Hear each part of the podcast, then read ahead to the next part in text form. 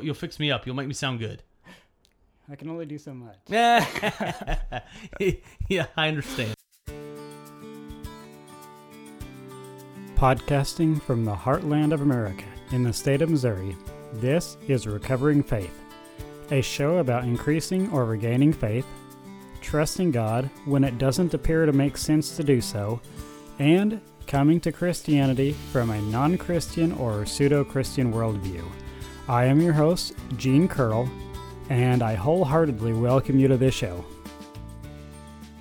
Welcome back to Recovering Faith Podcast. Uh, my guest today is Pastor Scott Smith uh, from Wellspring Church in Webb City, Missouri. Um, so, you want to tell him a little bit about yourself, Scott? Yes. First, Gene, thanks for having me on. I'm excited to be a part of uh, of this podcast, and thanks for listening. Uh, as he mentioned, my name is Scott Smith. I'm the pastor, the senior pastor. There, we have several pastors, but senior pastor at Wellspring Church uh, in Webb City, Missouri. And uh, Gene goes to church with me. Uh, we worship together here at, at Wellspring, and uh, he asked me to, to come on, and uh, was excited to do so. So thanks for having me on. Um, thanks for coming my big thing, what I usually like to talk about, regardless what I talk, what subject I talk about, I like to talk a lot about grace. I usually throw that in in almost every episode. Mm-hmm. And then lately, about every other episode, I've been talking about the Mormon Church because I've spent, well, I spent ten plus years in the Mormon Church, mm-hmm. so uh, I would like to help other people get out of that and actually come to Christianity. So yeah. that's well, I'm glad you talk about grace. I mean, we talk about that a lot here at church, uh, here at, at, Wellspring, and, and because, uh, and I'm sure you've covered this, but that's the gospel. Um, there's a there's a standard that's been set, nobody is ever going to reach that outside of Jesus Himself, and uh, therefore, um, God, we need God's grace, and and He loves us uh, when we are found in, in, in Jesus, and that's because of His grace for us.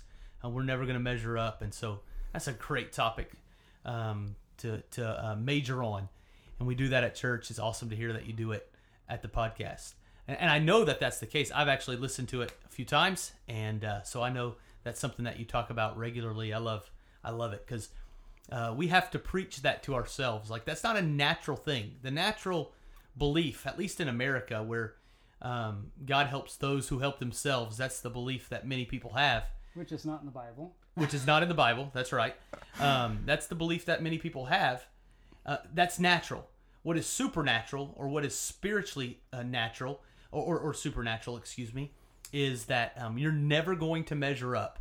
And so we need a God who loves us and, and uh, has proven it by giving his son uh, to impart to us his righteousness, and that's God's grace. So one of my favorite sayings on grace is by the um, I forget which who said it, but it says if any part of your right standing with God is rule keeping, then Christ died in vain. And yep, he died for nothing at all. That's right.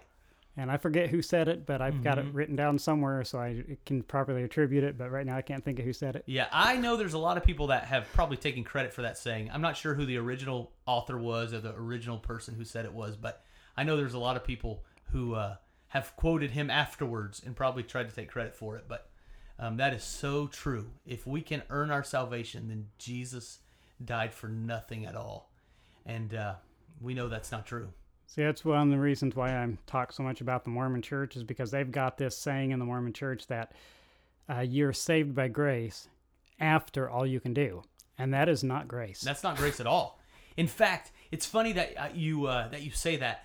The first thing that comes to mind is uh, there were it was several months ago, maybe even a year ago now I was at my house on a Friday. I, I work obviously since I'm a pastor Sunday, and uh, a lot of people think it's only one day a week, but uh, I'm in the office more than that, and uh, so I take Friday and Saturday off.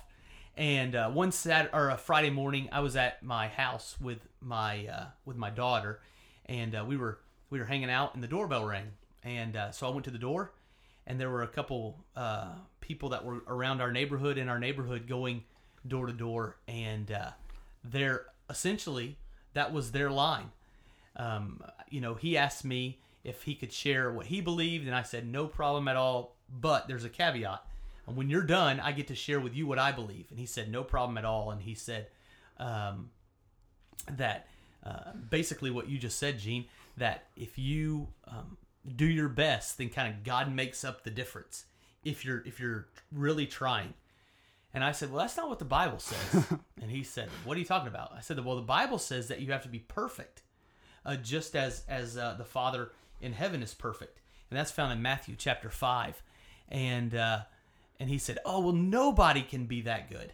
I said, you're exactly right, uh, outside of Jesus, but Jesus was that good, and he wasn't he wasn't buying what I was selling. And I said, well, let, let me just tell let, you know, let me just tell you this. I said, here's what I know about you. And he said, "What?" He kind of looked at me perplexed, and I, I uh, said, "Here's what I know about you because I know this about me. I have a standard that I set um, for myself, and I don't even measure up to that. Like I know I want to always be nice to my kids, and I yell at my kids. I want to always honor my wife, and I am selfish towards my wife. So I have this standard, and I don't even measure up to that. And and uh, and so I know when the when your head hits the pillow. I'm, now I'm talking to this guy again. I said, so I know that about you as well because I know that about me. And I said, um, when your head hits the pillow at night, you know that's true. And uh, I said, you know you're not even measuring up to the standard that you've set for yourself. And he looked over his shoulder and he said, "You're right. I gotta go." and so uh, he he made my point. Like God has this perfect standard. We're never going to measure up to that. And if we set our a standard just for ourselves, a morality standard for ourselves, um, we don't even measure up to that standard. And so, how is it that we can say if you just do your best, like what's best?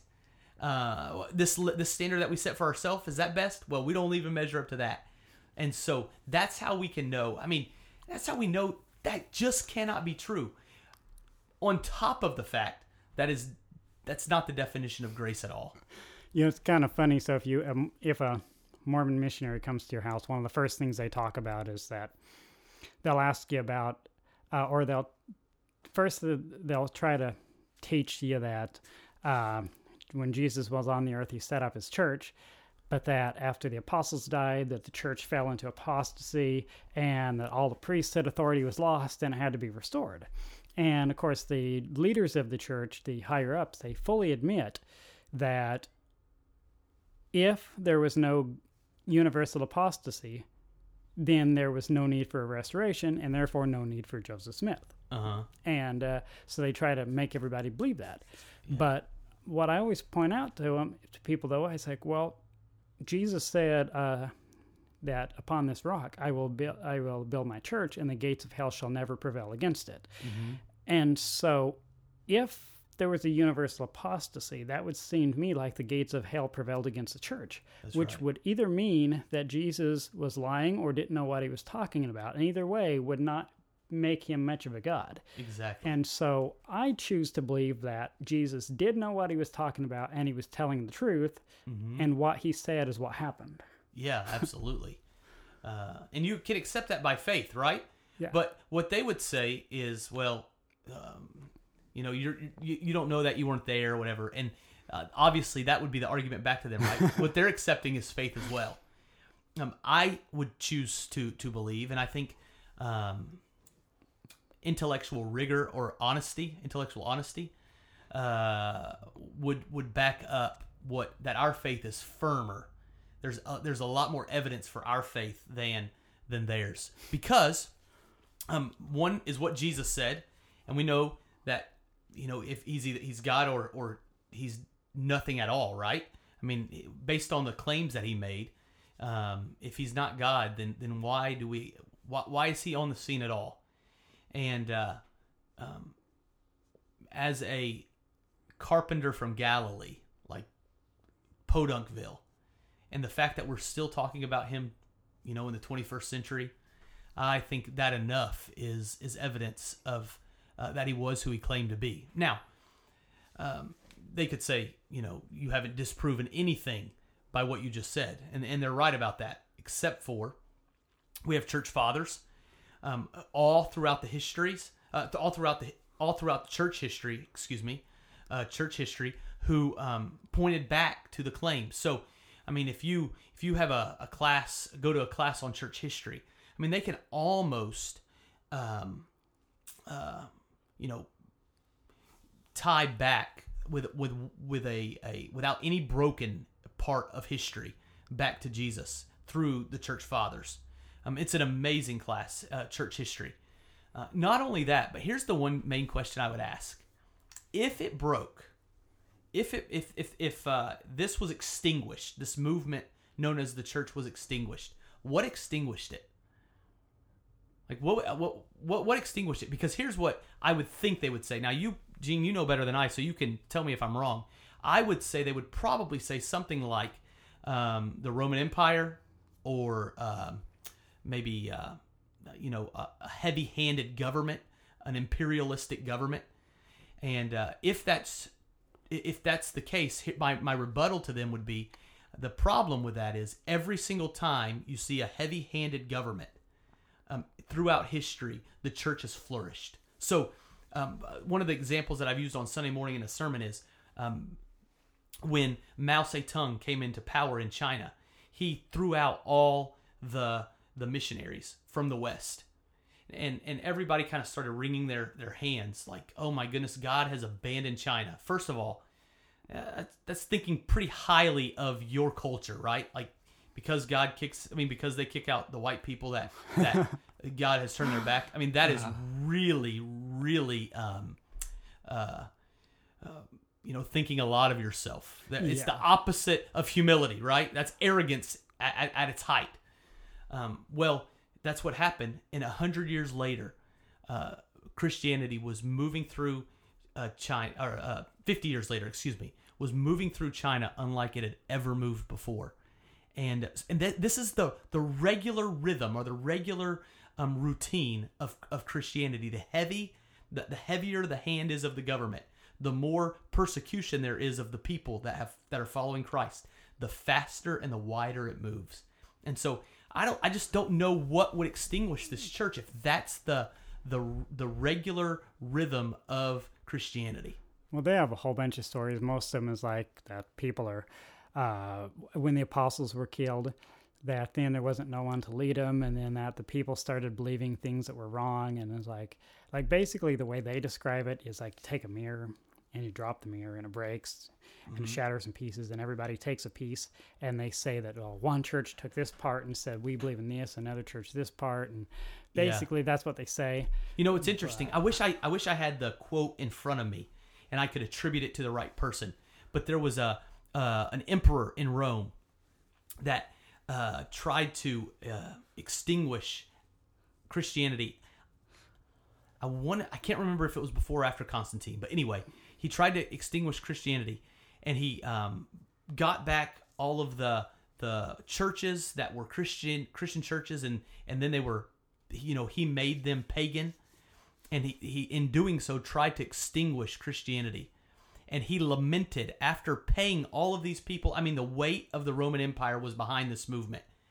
And after uh, they had done their best to install this pagan worship, he lamented that uh, he cannot extinguish Christianity because they care about not only themselves but other people, the the the poor people in the empire as well. They bring them in and they take care of them.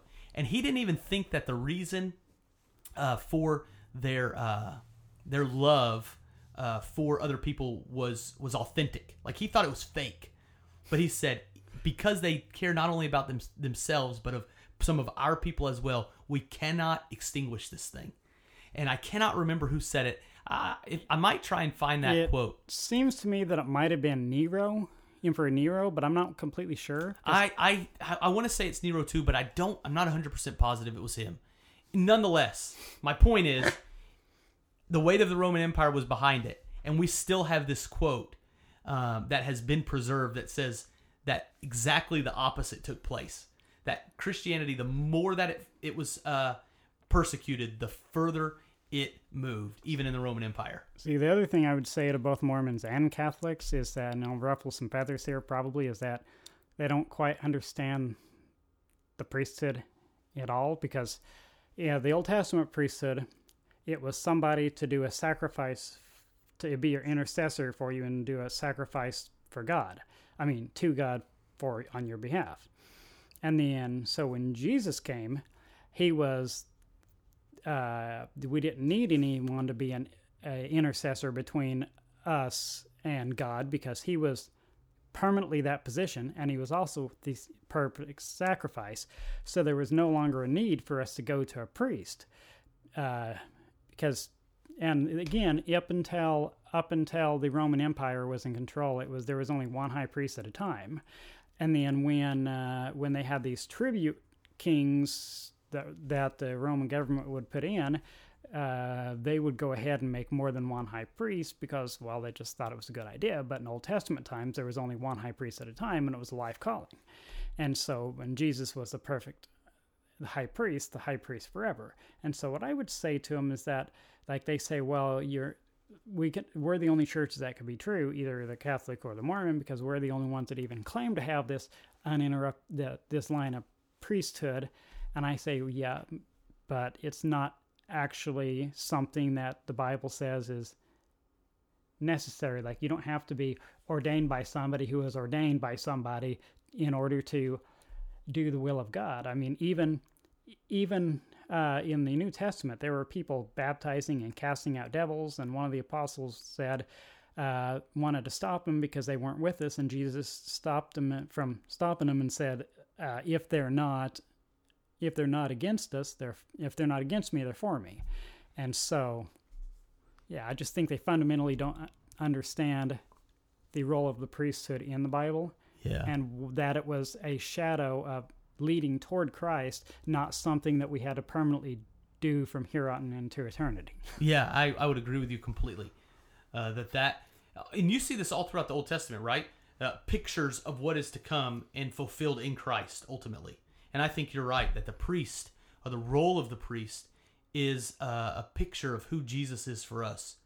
And the Bible backs that up. Hebrews chapter four, that says that he's the great high priest.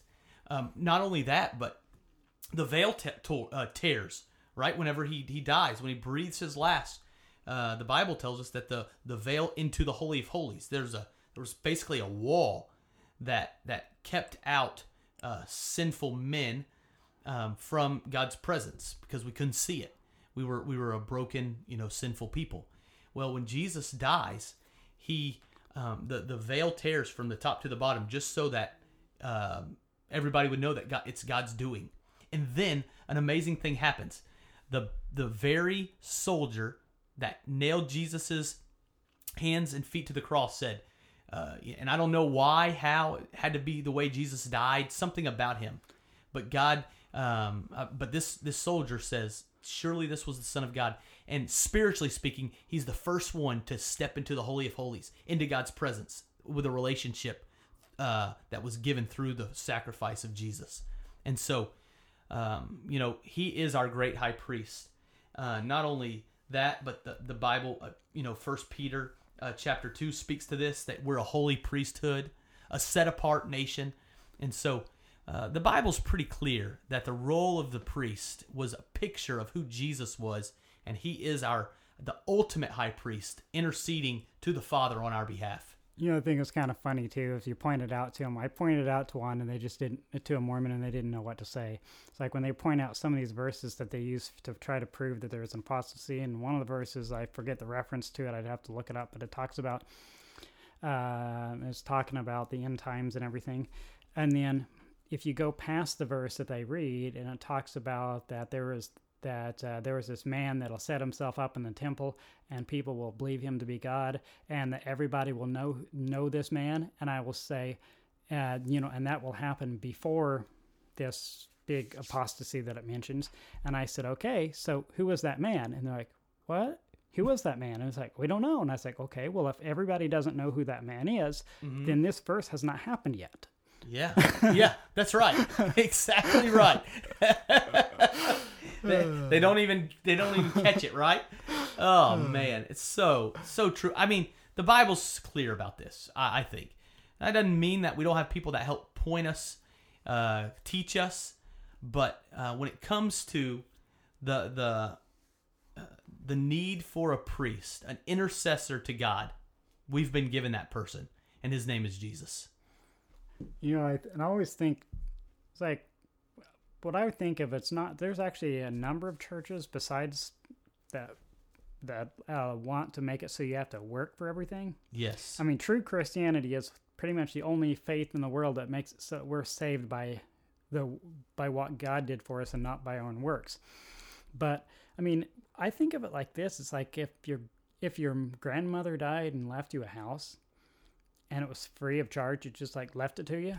You wouldn't say, "Well, you know what? I still think I need to pay for it," and so you try to pay the bank for the house anyway, even though you know you can't pay for it and it's going to be foreclosed. I mean, mm-hmm. that would just be ridiculous. Yeah, But that's what I would even people think are trying to do with grace. yeah, I would even take that analogy a step further. It would be like if you were given something, something, let's say your grandma's house, and you said, no, no, no, no, no, I want to pay, I, I have to pay this to you. Would you be willing to take my five dollars for your house? I mean, not only, not only, uh, that's insulting. Like that, that, not only is it not, is it absurd, but if you were to offer five dollars for somebody's uh, house that they have spent a lifetime paying back, paying for, um, that would be insulting to her. She'd be like, "Take your, keep your money." I mean, what is what am I going to do with five bucks when I'm giving you my house? You know, that's that's even a, a obviously all of our analogies fall short, but that's basically what we're doing when we say we're going to do our best. We're gonna here's my five dollars. Will you give me your house? You you have just insulted me. T- keep your five bucks and go away. See, one of the best analogies I think I've come up with is like I said that like if you're imagine if you're that the ocean is your sin, and you're out in the middle of the ocean in a little inflatable boat, Mm-hmm. and you're trying to get rid of this sin, this ocean, and you've got a sponge. Yes. And the problem is, is that you take too much, and then you're going to sink your boat, and it's going to go back in the ocean. And even if you had something else to do with it, you could be out there for you know for a million years if you somehow could live that long, and you'd never drain the ocean. I mean, what's added to it in one day is more than you could really move in a lifetime. Mm-hmm. And but yet people are still thinking that they've got to do it. And I, I mean, and I sure obviously we're supposed to try to do things that are pleasing to God, like uh, like Paul, he said, should we uh, continue sinning so that grace may abound? By no means. Mm-hmm. Uh, but at the same time, he was extremely, extremely clear that it's not what we do that saves us. It's like we are saved because it pleased God to save us, not because we earned it. That's exactly right. I mean, if you could earn it, it's not grace. It's not grace. it's not grace at all. And then back to your the the major point that you made. Then Jesus died for nothing, at all. Um, and so I, I you know I can't add anything to that. You're exactly right. You know, and it is, and it is a wonderful feeling to think. I mean, because okay, I, I know this is going to come as a great shock, but I mess up on a daily basis, I know, right? I'm with you. uh, and so I know that I can never reach this standard. Mm-hmm. But I know that Christ has already reached it for me. And sometimes I like to beat myself up and say, well, you know, I fell short and God isn't pleased with me and so forth and so on. But when I really think about it, I realize that there's nothing that I can do that's going to make God love me less. I'm sure He's grieved when I do things that are wrong, Mm-hmm. but He wants me to do. He, uh, you know, He loves me and He and wants me to do what's right, of course. But He, but He loves me regardless Yeah. not because I mean it's like if you have a I mean I know your kids I mean they're kids they mess up but if you're but if your kids spilled some chocolate milk on the carpet you wouldn't stop loving them That's right. yeah, it's an analogy that I used a couple weeks ago on a, in a sermon. Uh, our our obedience it actually becomes joy when our relationship with Christ uh, is more intimate. And the analogy that I used in a sermon was uh, of um, of hunting. It's it's a hobby, and I said in that that people who love hunting um, never think about the sacrifice. And there's a lot of sacrifices for hunting. You got to get up early. You, you got to pour deer urine on you. Um, you you go out and you sit under a tree for 10 hours in negative 15 degrees. That's a sacrifice. And yet I have never heard a hunter who loves hunting complain about it. Why? Because they love they love it. I mean, they love the hobby. But nobody's going to debate whether that's a sacrifice or not. It is one, but you never think of it in those terms when you love something. And so it is with our relationship uh, with God. that we love him. And as our love for him goes deeper, obedience just becomes joy. It just becomes joy. And just like it is with a hunter, he never thinks about it being a sacrifice because he loves it. Yeah, I like to tell people that you know we're not that we don't, we're not saved by our good works. That we do good works because we're saved. Mm-hmm. Because if we're we become a new creature in Christ, and if we're become a, a new creature in Christ, we're not going to be doing the same things that we used to. Yeah, that's right. And so, I mean, there's always there's always sure there's always times you're going to fall short, but I mean, if you if you become a Christian and there's no change whatsoever in your life, you didn't really become a Christian. Yeah, absolutely. I would agree with that for sure. Um, can I circle back to our conversation earlier? Oh yeah, absolutely. I, I found the quote in my notes. Uh, quote from Emperor Julian. He uh, it was actually 300 years after um, after Paul, but the Roman Empire was still going. And here's what Emperor Julian, the, the Roman Emperor Julian, said. And you can read about this in the in the book The Rise of Christianity. He said this: Recent Christian growth is caused by their quote moral character, even if pretended end quote, and by their benevolence towards strangers.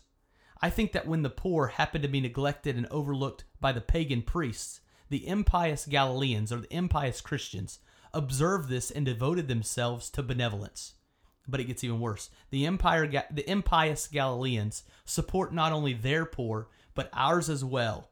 Everyone can see that our people lack aid from us, and that's in the that's in the rise of Christianity. And this is the the emperor, Emperor Julian, lamenting that the Christians, uh, whom he's trying to to extinguish, will not go away because people keep joining their ranks because of how they treat the poor. And that's 300 years after Paul.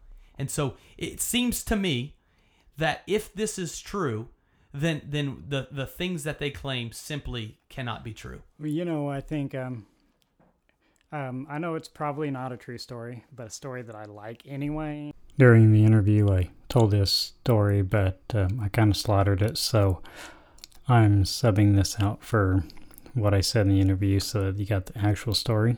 It's called The 40 Wrestlers. Long ago, when the ruling passion of the Emperor Nero was the extermination of the Christians, there lived and served him a band of soldiers known as the Emperor's Wrestlers. Fine, stalwart men they were, picked from the best and the bravest of the land, recruited from the greatest athletes of the Roman amphitheater. In the great amphitheater, they upheld the arms of the emperor against all challengers. Before each contest, they would stand before the emperor's throne. Then through the courts of the Rome would ring the cry, We the wrestlers wrestling for thee, O emperor, to win for thee the victory, and from thee the victor's crown. When the great Roman army was sent to fight in faraway Gaul, no soldiers were braver or more loyal than this band of wrestlers led by their centurion Vespasian. But news reached Nero that the Christian faith, that seemed to know no bounds, which had seemed to leap all barriers, had come among the wrestlers, and many had accepted it. To be Christian meant death, even to those who served Nero best. So that this decree was straightway dispatched to the centurion Vespasian. If there be any among the soldiers who cling to the faith of Christians, they must die. The decree was received in the dead of winter. The soldiers were camped on the shore of a frozen inland lake. The winter had been hard, but the many hardships they had endured together had only served to unite them more closely. So it was with sinking heart that Vespasian, this centurion, read the emperor's message. Yet to a soldier there is one word supreme, and that is duty. Vespasian called the soldiers together and asked the question Are there any among you who cling to the faith of the Christians? If so, let him step forward. Forty wrestlers instantly stepped forward two paces, respectfully saluted, and stood at attention. Vespasian paused. He had not expected so many. The decree has come from your emperor, he said, that any who cling to the faith of Christian must die. For the sake of your country, your comrades, your loved ones, renounce this false faith. Not one of the forty moved. Until sundown, I shall await your answer, said Vespasian. Sundown came, and again the question was asked Are there any among you who cling to the faith of the Christian? If so, let him step forward. Again, the forty wrestlers stepped forward and stood at attention. Vespasian pleaded with them long and earnestly, without prevailing upon a single man to deny his lord. Finally, he said, The decree of the emperor must be obeyed, but I am not willing that your blood be upon your comrades. I am going to order that your march be out upon the lake of ice, and I shall leave you there to the mercy of the elements. Fires, however, will be burning on the shore, and the large and at the largest, I, your commander, will be waiting to welcome any willing to renounce his false faith. The forty wrestlers were stripped, and then, without a word, they wheeled, and falling into columns of four, marched out toward the lake of ice. As they marched, they broke into chorus with the old chant of the arena Forty wrestlers wrestling for thee, O Christ, to win for thee the victory, and from thee the victor's crown. All through the long hours of the night, Vespasian, the centurion, stood by his campfire and waited. All through the long night came back to him fainter and fainter the wrestler's song. As it neared morning, one figure, overcome by exposure, crept quietly towards the fire. In the extremity of his suffering, he had renounced his Lord. Faintly but clearly from out of the darkness came the song Thirty nine wrestlers wrestling for thee, O Christ, to win for thee the victory, and from thee the victor's crown. Vespasian looked at the figure drawing close to the fire, and then out into the darkness whence the song of faith came. Once again he looked. Ah, who can say? Perhaps he saw the greater light shining there in the darkness. Off came his helmet, down went his shield, and he sprang upon the ice, crying, Forty wrestlers wrestling for thee, O Christ, to win for thee the victory, and from thee the victor's crown. And the number of God's own overcomers was complete. And uh, that was, I don't know who the author was, but it was printed in the Good News Digest. Being a good example of Christ is, can really, you know, help people to bringing people to him. Yeah, and absolutely. so that was kind of a sidetrack from what I was thought we were talking about, but I just I don't know. Yeah, it's definitely a cool story. Yeah, for sure. It's almost certainly made up, but still. That's all right. Yeah, and that has nothing to do with keeping a moral a moral uh, list of of good things, right? Nope. I mean, that's that, that that's talking about a life that's been changed, not about a list that has to be checked off. And that's and that's what that's what being a uh, that's what Christ came for altogether different than than doing the best you can and then making having God make up the rest. That's pretty that's a pretty presumptuous thing anyway, right? Uh, that God, if I do my best, then God is obligated to make up the difference. I'm not sure we we uh, have the moral or or the uh, the right to make that claim anyway. But when Jesus comes and he offers it as a gift, a gift through the power of the Holy Spirit, that's altogether different. Not only that, but I mean, if you're only doing the right thing because you think it's going to save you versus you're doing the right thing because you love God and you want to please him uh, simply out of your love for him. Yeah. Those are those are completely different. Yeah, it's pretty selfish, right? Yeah. I mean, the motivation is self-centered, and in that what we all uh, say is is one of the big ills of, of western society. I mean, we we talk about the motivation self-centered motivation being a big problem in our world, and yet that's the motivation if that is indeed what, what it takes to have a right standing with God. I mean, I know God knows the difference. yeah. But I mean, that's why I always had a problem with Pascal's wager. Mm-hmm. You know, he was. Oh yeah, I know about it. I mean, for those of it, for those people who aren't familiar with Pascal's wager, he's he basically said that if you believe, if you believe in God, uh, or if you if you believe in God and there is no God, then you haven't lost anything. Uh, if you uh, if you don't believe in God and there is no God, then you haven't gained anything. But if you uh, don't believe in God and there is a God, you could have you, then you've potentially lost everything. And so, so he reasons that it's better to believe in God even if there isn't a God. So just in case, kind of hedge your bets. But you know that's not really a sincere belief. Mm-hmm. That's uh, That's right. and That's a philosophical uh, discussion, right? Yeah. It leads to a very pretty good philosophical discussion, but that's not faith. yeah, ultimately. Maybe it is faith, but not biblical faith. Yeah. yeah. And just, I mean, and you know, say Christ definitely knows the difference. And I've, there's been so many times in my life where I've been that, where I've been that father in, is it Matthew or Mark? I don't know. I've, uh, where he says, uh, Lord, he says, I believe. Lord, help my unbelief. Mm-hmm. And uh, man, that's been me so many times in my life Yeah, that's right. where I know I don't quite have enough faith, but I have enough faith to ask God to help me with my faith. Yeah, and he honors it, right? I Yeah. mean, he honors that.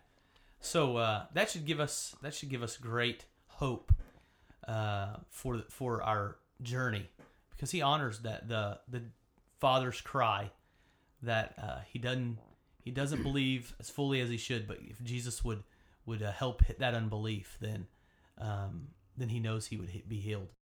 anyway, circling back just a little bit, you know, we are talking about this uh, about churches that, that believe you got to do all these things to be uh, to be saved, and uh, you know, it's like they think that uh, basically it's like, um, well, I guess I don't know. You're, you're probably familiar with Brigham Young. Everybody's heard of him at least, Mhm. uh, which he said basically the, the whole Mormon temple thing that it'll enable you to have the key phrases and signs and tokens to go past the angels that stand as guards to get into heaven. Uh, and I say, yeah, first off, that's none of that is mentioned in the Bible, but but also it's that's I mean, it's that's again that's like you're buying your way in, and not to mention the whole that brings up a whole lot of other issues. Like they claim that their temple is is like the temple was in the days of Solomon. And um, you ask any Jew, and they'll be like, "No, That's right. How much you can enlighten me on this? I, I, I'm not any. I'm not a scholar or well studied on uh, the, the LDS Church. I loosely say church, if that, if that makes sense. yeah, Um, but I don't want to be disrespectful either. So, uh, how much of that is known to people when they're as they're beginning the process, very little." and Um, why is that? Well, it's um, they're afraid that if the way they describe it is they say you don't give them uh, you don't give meat to babies. Is the way- Okay. But the thing, it's like they when you when you first encounter Mormonism, you think it's just normal Christianity, just like you know, just slightly different because I talk about they talk about Jesus, but they don't talk about their their different varying beliefs in Jesus. They just talk about Jesus and Uh-huh. God. And the, So they don't define terms. no. And then as you slowly work into it, then you realize that that like if it's hard to sometimes have a conversation with somebody who's Mormon because they're they say the same things, but they mean completely different things. Like salvation, for instance. Uh huh. If you ask a Mormon if they'll be if they're going to be saved, they're like, "Yeah, I'm going to be saved." So if you die right now, you'll be saved. Yeah, I'd be saved, but but their term of salvation is different. Like uh, Mhm. they believe that everybody is going to inherit some kind of glory that like everybody's going to go to some kind of heaven Mhm. but that if you follow all the rules you'll go to this super duper heaven and get to be a god and so what they're striving for isn't salvation it's exaltation Uh, yep. and so and then so there's all these different things but then they also talk about like which i have have, ish, have issues with is they believe that jesus wasn't always god that god created jesus Mm-hmm. but the father wasn't always God either because he used to be a man on another planet. But they don't tell you all this stuff when you first join. You learn this later. And there's Ah. I actually there's actually people who have been members of the church their whole life and they don't know this because they don't. This is stuff that the church openly believes, but they don't talk about it a lot. Gotcha. They're they especially in the last few years they've been making a big push to seem more Christian. Uh huh. Main main mainstream. They want to be considered mainstream. Yes, exactly. Okay. So they don't hide the fact that they believe this, but they don't broadcast it either. Yeah. we're i mean they're i give them credit they've been a lot more open in the last few years about things that they believe where we before they used to hide it and now they're a lot more open about it like until recently they denied that Joseph Smith had a whole lot of wives, and they they couldn't deny Brigham Young, obviously, but Joseph Yes. Smith they denied. And then in the last few years, they've come out with this document talking about Joseph Smith's wives, and even admitted that some of them were like 14 and 15 and all this stuff. But Wow. before that, they so anyhow. But there's all this stuff is out there, but it's not something that a missionary is going to tell you if they're trying to get you into the church. They tell you, they stress the fact that you know, uh, families. If you you join the church, you're going to be with your family forever in heaven Yes. in like a family unit, like it's going to be man and wife and kids, just like it is here, except Except not. yeah. and so that's and that's where they get a lot of people is like the whole family thing, Okay. but it's on the surface it looks on the surface it looks a lot more Christian, but when you when you start to dig a little bit and understand terms. yeah, like the whole big thing, I I have a hard time uh, even cons- even considering a church to be Christian if they if they don't believe that Jesus is God and was always God, Yeah. and if they believe that that you are saved by these ordinances and works, like they think that steps you have to be baptized, hmm and then you have to have your hands laid on you for the gift of the Holy Ghost, Okay. and then they believe that you then you have to get mm, you have to have these temple ordinances uh, and then you have to get married in the temple hmm and then you have to follow all these rules your whole life and so like if you were to even ask one of these church leaders that thinks they're an apostle Yeah. well, i don't know that they actually think it but you know at that point you have to know that you're the man behind the curtain Yes. but I mean, but I mean, they say they believe it. So, but if you were even to ask them, they would say that there's no guarantee that if they were to that uh, you could live good your whole life and mess up right before you die and you lose everything. Yeah. And so, because it's all all based on works, and and that's that's really a scary that's really a scary thought. It is. I mean, it really is. I mean, because we all know that. I mean, it's like, and my thing too is like, I know a lot of Mormon people, and they all have like at least some rule that they think it's okay to break. Yeah. Absolutely. But- Because they you cannot keep the standard. Even the standard you set for yourself, like where we started. But my point with that is, it's like it's pointed out in the Bible several times that if you're going to live by the law, Yep. you, have, to, follow keep it all. All because if you broke one, you've broken You've them all. broken it all. Yep. And so, and that's and that's the thing that you didn't got up. Like they talk about, they talk about like or they repent. They're always repenting, and it's Uh-huh. like, well, but if you're always repenting, that means you're always doing something wrong because the repenting is to change your behavior Mhm. from what was wrong. So, I mean, if you if you're bragging about always repenting, then aren't you bragging about always doing something wrong? Yeah. That's right. yeah. I mean, it's necessary, obviously, but to repent because we're human. But Mhm. but my point is, is that And mean, who, it's yeah, who, who's your repentance to? Why? I mean, a lot, you really dig into this. and it's so much is at so much is at stake. Like if there's, you ever heard of this book called The Miracle of Forgiveness? I have not. It's by it was written by one of the Mormon apostles, and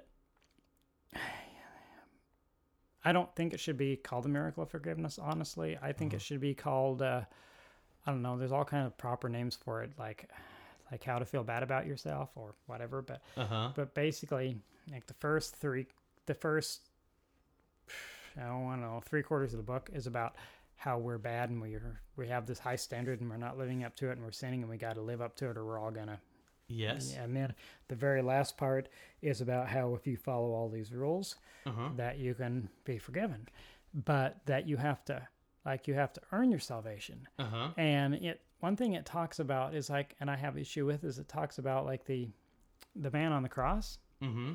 when jesus said today with you'll you'll be with me in paradise and like well you know they don't believe in deathbed repentance they think that that meant that you when he said you'll be with me in paradise they think it means like an intermediary place between heaven and hell that he can have a chance to accept the mormon jesus and eventually Yeah. go on Yeah. but the problem is, it's like, I mean, I point this out to him, and it's like even in the Book of Mormon, it says that this life is the only time that you get to prepare to meet God. Yeah, that's right. yeah, I mean you can't you can't believe in a if your if your salvation's dependent upon the things you do, you can't believe that, right? I mean, th- there, there has to be some consistency there. Uh, but that's pretty exclusive. I mean, at, at some point, I guess there's this threshold that if you cross it from their point of view, then you can't ever get in. Or, it, you know, certain things, if you do, you can never. I mean, they talk about repentance, but obviously, if you can keep all the rules and then at the very end of your life, if you mess up, you can't get in. Um, well, um, that's pretty exclusive. Like you better keep the the rules all your life. Christianity, at least for the culture, one of the big things that they have, one of the big issues they have is is the exclusivity of Christ. Well, Christianity is exclusive, yes, but it's very inclusive exclusivity because we the Bible says, and we believe because the Bible says anybody can come. It beckons all of us, come, come. It doesn't matter what you've done in the past. It doesn't matter who you are. It doesn't matter what your your uh, language is. It doesn't matter what corner of the globe you come from. The the the cross, Jesus beckons you, invites you, come. See, that's the thing. They don't they don't have the cross on any of their churches either. Have you ever noticed?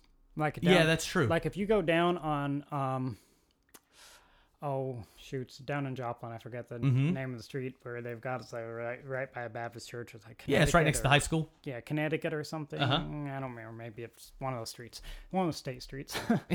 Anyhow, there's the big Mormon church, and but you notice there's no there's no cross No on cross, it, yeah. and you'll it's like uh, if you talk to uh, a Mormon person about the cross or about say that you're born again, it's like almost pornographic to them.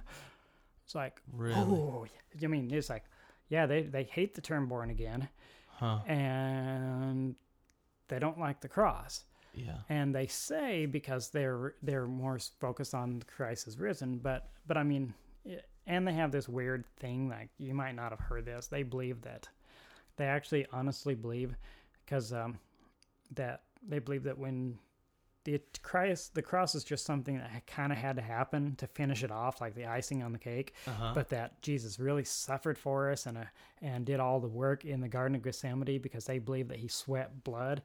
And of course, the verse that they're taking in context is one verse in the entire Bible, and Bible scholars almost uh, all of them believe that that verse was added by somebody later because it's not in the earliest manuscripts. uh-huh.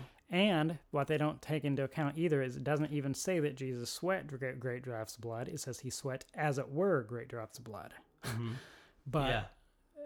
so And even if he did, I mean, it's still, it was the cross, the dying for us. as I was gonna say, give me the Garden of Gethsemane if I can miss the cross, but the, the the cross is what he came for. I mean, that's he's the one who talked about it as if as that being his purpose. Like I'm gonna go, I'm gonna die for you, and then I'm gonna rise again. I mean, he he talks about this ad nauseum that he's that's what his purpose is. That's what he's going to do. I mean, That's the a- cross was the cross was horrible, and I I think like having the cross, remembering it, that's not glorifying his death. That's that's saying, I'm so glad that you did this, so that I don't have to spend eternity in hell. Yeah, that's right. I don't I don't even I've never heard that before. So Really? I'm trying to think about how I would rebut that. It's it's so out there. Well, you know what I say to rebut it actually? They as I say after that, you remember where they were leaving the garden? Soldiers come up to arrest Christ. Peter pulls out a sword and mm-hmm. cuts off the uh, soldier's ear. Uh, Malchus, I believe was his name. Mm-hmm. So he cuts off his ear. Yeah, the Bible doesn't. I don't think the Bible says his name, but I think his church history tells us that. Oh, okay. Well, anyhow, somewhere it does. I, somewhere I read. I may, I don't remember where. But anyhow, that's not the point. So Jesus heals the ear, right? And he says to Peter, he says, uh, he's he asked him. He says, uh, "Don't you?" He asked him why he's trying to stop him from drinking the cup that the Father gave him. Yes. And so, and you have to ask him, well, what is that cup? I mean, if he's already, if the garden was a cup, well, then obviously he would have already have drinking it, and that wouldn't have happened had that confrontation there.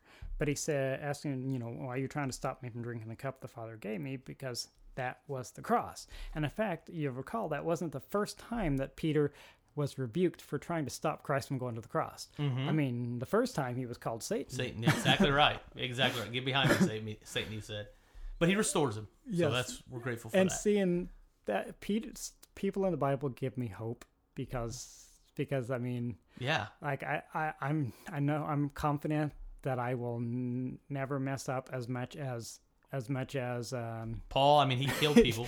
yeah I mean and that's a that's a big deal. The Bible is the only book where the uh, where the hero dies to save the villain. yes. That's exactly right. And isn't that a beautiful thing? That's a beautiful picture.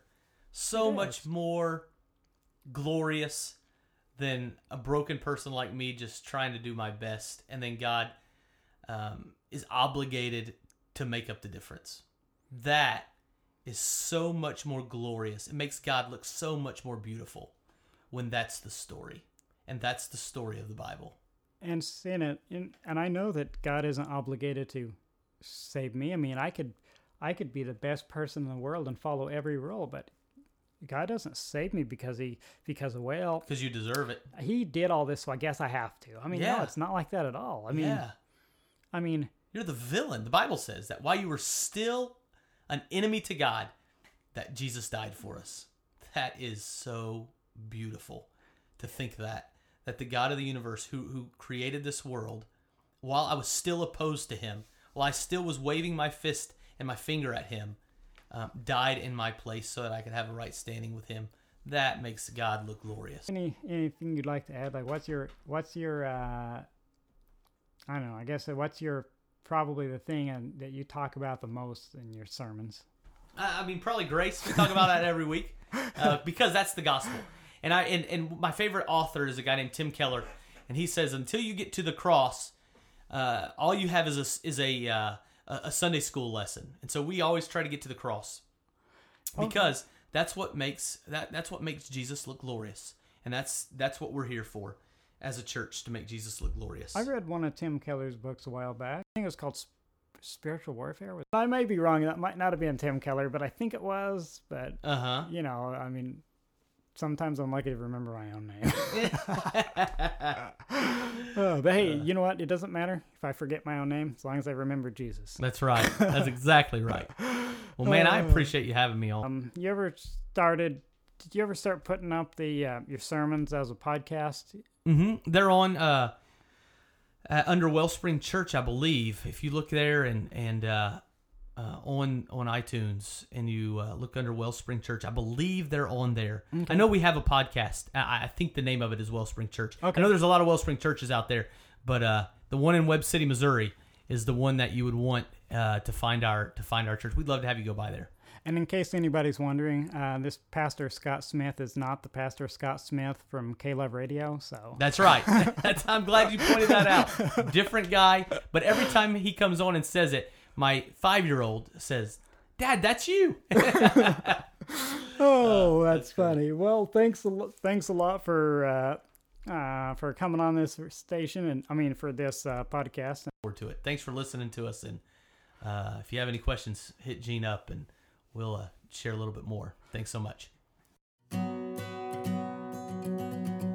Thanks for listening to the Recovering Faith podcast.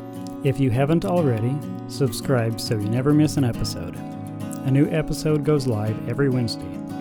If you have questions, comments, have suggestions for a future episode, or if you would like to be a guest, you can contact me through my website, genecurl.com. Remember, it's gene, like the unit of biological heredity, and curl, like a curl on your head please leave a review on iTunes, Google Play, or whichever streaming service you use. God bless you and keep you till the next episode.